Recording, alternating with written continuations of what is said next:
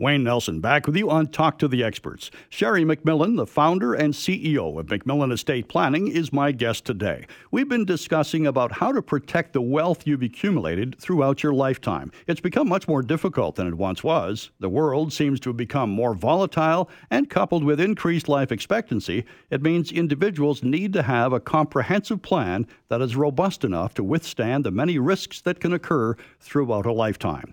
Before we discuss those proactive strategies, just a reminder that the MacMillan team members will be hosting a virtual seminar on Wednesday, April 26th at 6:30 p.m. to talk with you about estate or life planning. Contact MacMillan Estate Planning at 1-833-266-6464 during weekday office hours or register online for the seminar at macmillanestate.com.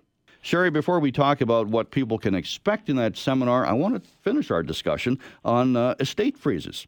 So we left off with uh, the, the withering aspect uh, of, a, of an estate freeze in which people will end up owing no estate uh, taxes, right? That's right. And I think what, what is commonly misunderstood is that there is nothing that you can do proactively to mitigate that, and it's not true um, we're not just mitigating it upon the year you pass. We're going to be mitigating your taxation by pre-planning each calendar year. So one of the things I think that a lot of families are surprised by is, you know, the terminology estate planning often refers to my passing when I'm dead. I'm sure. going to benefit but it's much more than that in modern times. Estate planning should be impacting you in a beneficial way each calendar year. And I guess because it's so new to us, that's what people, uh, especially in Canada, need to wrap their heads around. We're not planning for post demise. We're passing. Uh, we're planning for what's happening now while we're still alive and possibly post demise.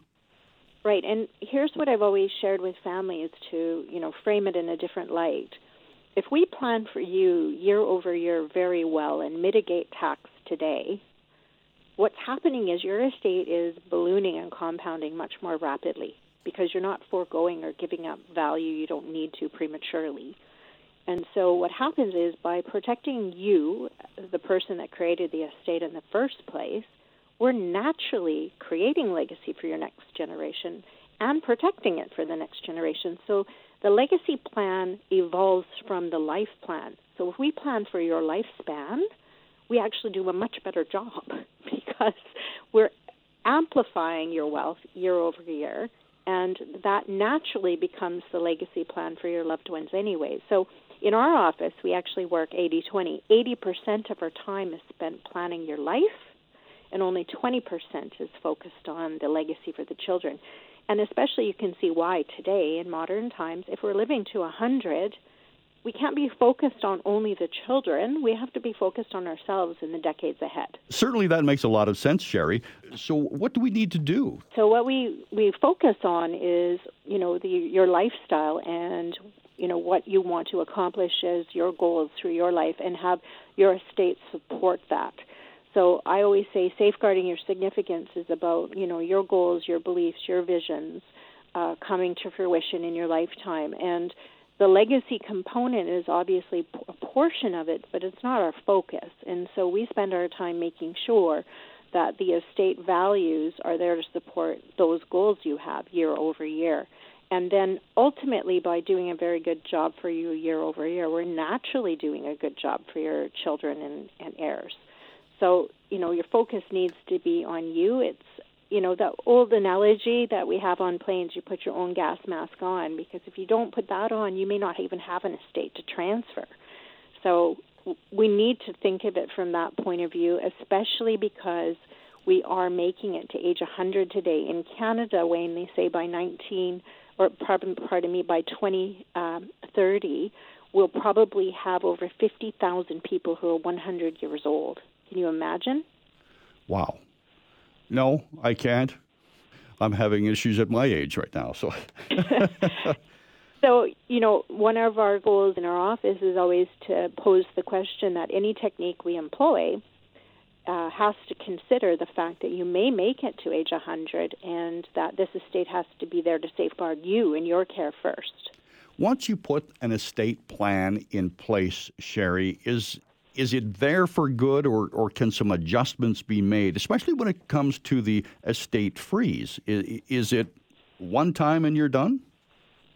Well, it's interesting, but I would suggest to most families that we have to revisit it as life circumstances change in your family unit. So, if anything dramatic happens, like you lose a child or something of that nature, um, and or if the government's changed the playing field on us by changing the rules, we have to go revisit. Now, in an estate freeze transaction, one of the things that can happen is and it has happened. You know, when we had companies that were oil and energy companies that we froze at high values, and then we had a retraction. Their value went down. So we don't want them to pass on and they have to pay estate tax on the high value. So we did something called thaw and reevaluated it at the lower price point so that upon passing they're going to pay tax only on the lowest point they can uh, find in the marketplace. And so, you know, there's maneuverability and flexibility built into good estate planning, meaning that we don't know what we're going to be doing decades ahead. So we have to make sure that every technique we employ has a back door and an escape route if we do need to use it. Lots of interesting concepts and ideas that we've discussed today, as we have in, in previous shows. And I think it's important to note, Sheri, that uh, an individual should not be doing estate planning by themselves. This is uh, a, a, team concept. You need to have your accountants, you need to have your lawyers, you need to have your estate planning, and you have all of those under the roof at MacMillan Estate Planning. Yeah, this is such a area of specialty today with all of the various jurisdictions we have as families. We have assets in many places. Our children live in many places. And the rules are complex, even in Canada, by province, even. And so you do need expertise to make sure that it's a comprehensive plan that you have, that you're not missing components that could jeopardize your wishes being met. So, at the virtual seminar coming up on June 15th, what specific things can people expect to hear?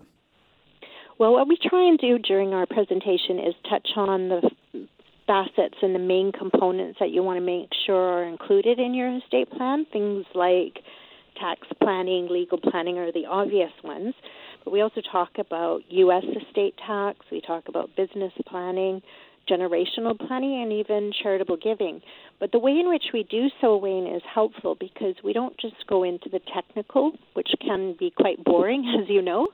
Um, instead, what we do is we showcase these examples and these concepts and strategies via uh, case studies, real life families that we've had the privilege to work alongside, and show you how these techniques not only are employed, but how they benefit in a direct way family units. So I think we may as well beg, borrow, and steal from the wisdom of many and that is our hope during the presentation is that we can give you a glimpse into how creative and how much you can customize these tools to suit who your family is. I'm going to put you on the spot, Sherry. Can you give me one case study that uh, might be relevant to our audience today? Yeah, one uh, one that's relevant, sadly, often is addiction. Um, I often have families. One in four families have addiction or mental health issues and so they have a very specific need in particular governance over a particular individual. So they don't want, for example, the wealth to be so easily accessible to that person that they might kill themselves with the use of it, using it for drugs or alcohol. And so we have a what we call an incentive trust for children that have, or spouses that have, or family members that have mental health or addiction issues. And what an incentive trust does is it builds in guidelines such as um, dual diagnosis or um, the assets that are going to protect the child must remain in the trust so they can't sell those assets, like housing, for example, to buy drugs. So we can share case studies with families on how they can get really creative to meet the needs of the well being of recovery for that person. So it twigs something that people might not have thought about on their own. Yeah, and you know, because we've had the blessing of being in business almost 30 years now, um, we have so many case studies to draw upon so that we can share different ideas with families and they can find the right customization that works for them. We're all unique and all of us, you know, we when we build homes, we customize them. Um, and estate planning should be no different. I think that's a great analogy. Sheri, once again, it's been a pleasure. Thanks for joining us today. Likewise, Wayne. You have a wonderful day. You too.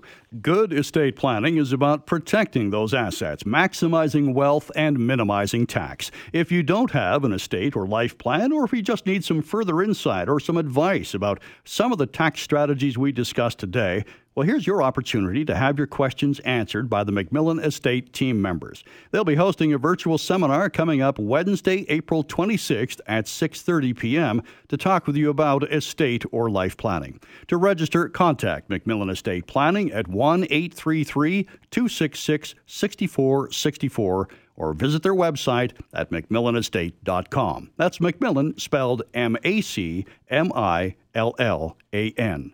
I'm Wayne Nelson for Sheri MacMillan. Thanks for joining us today on Talk to the Experts.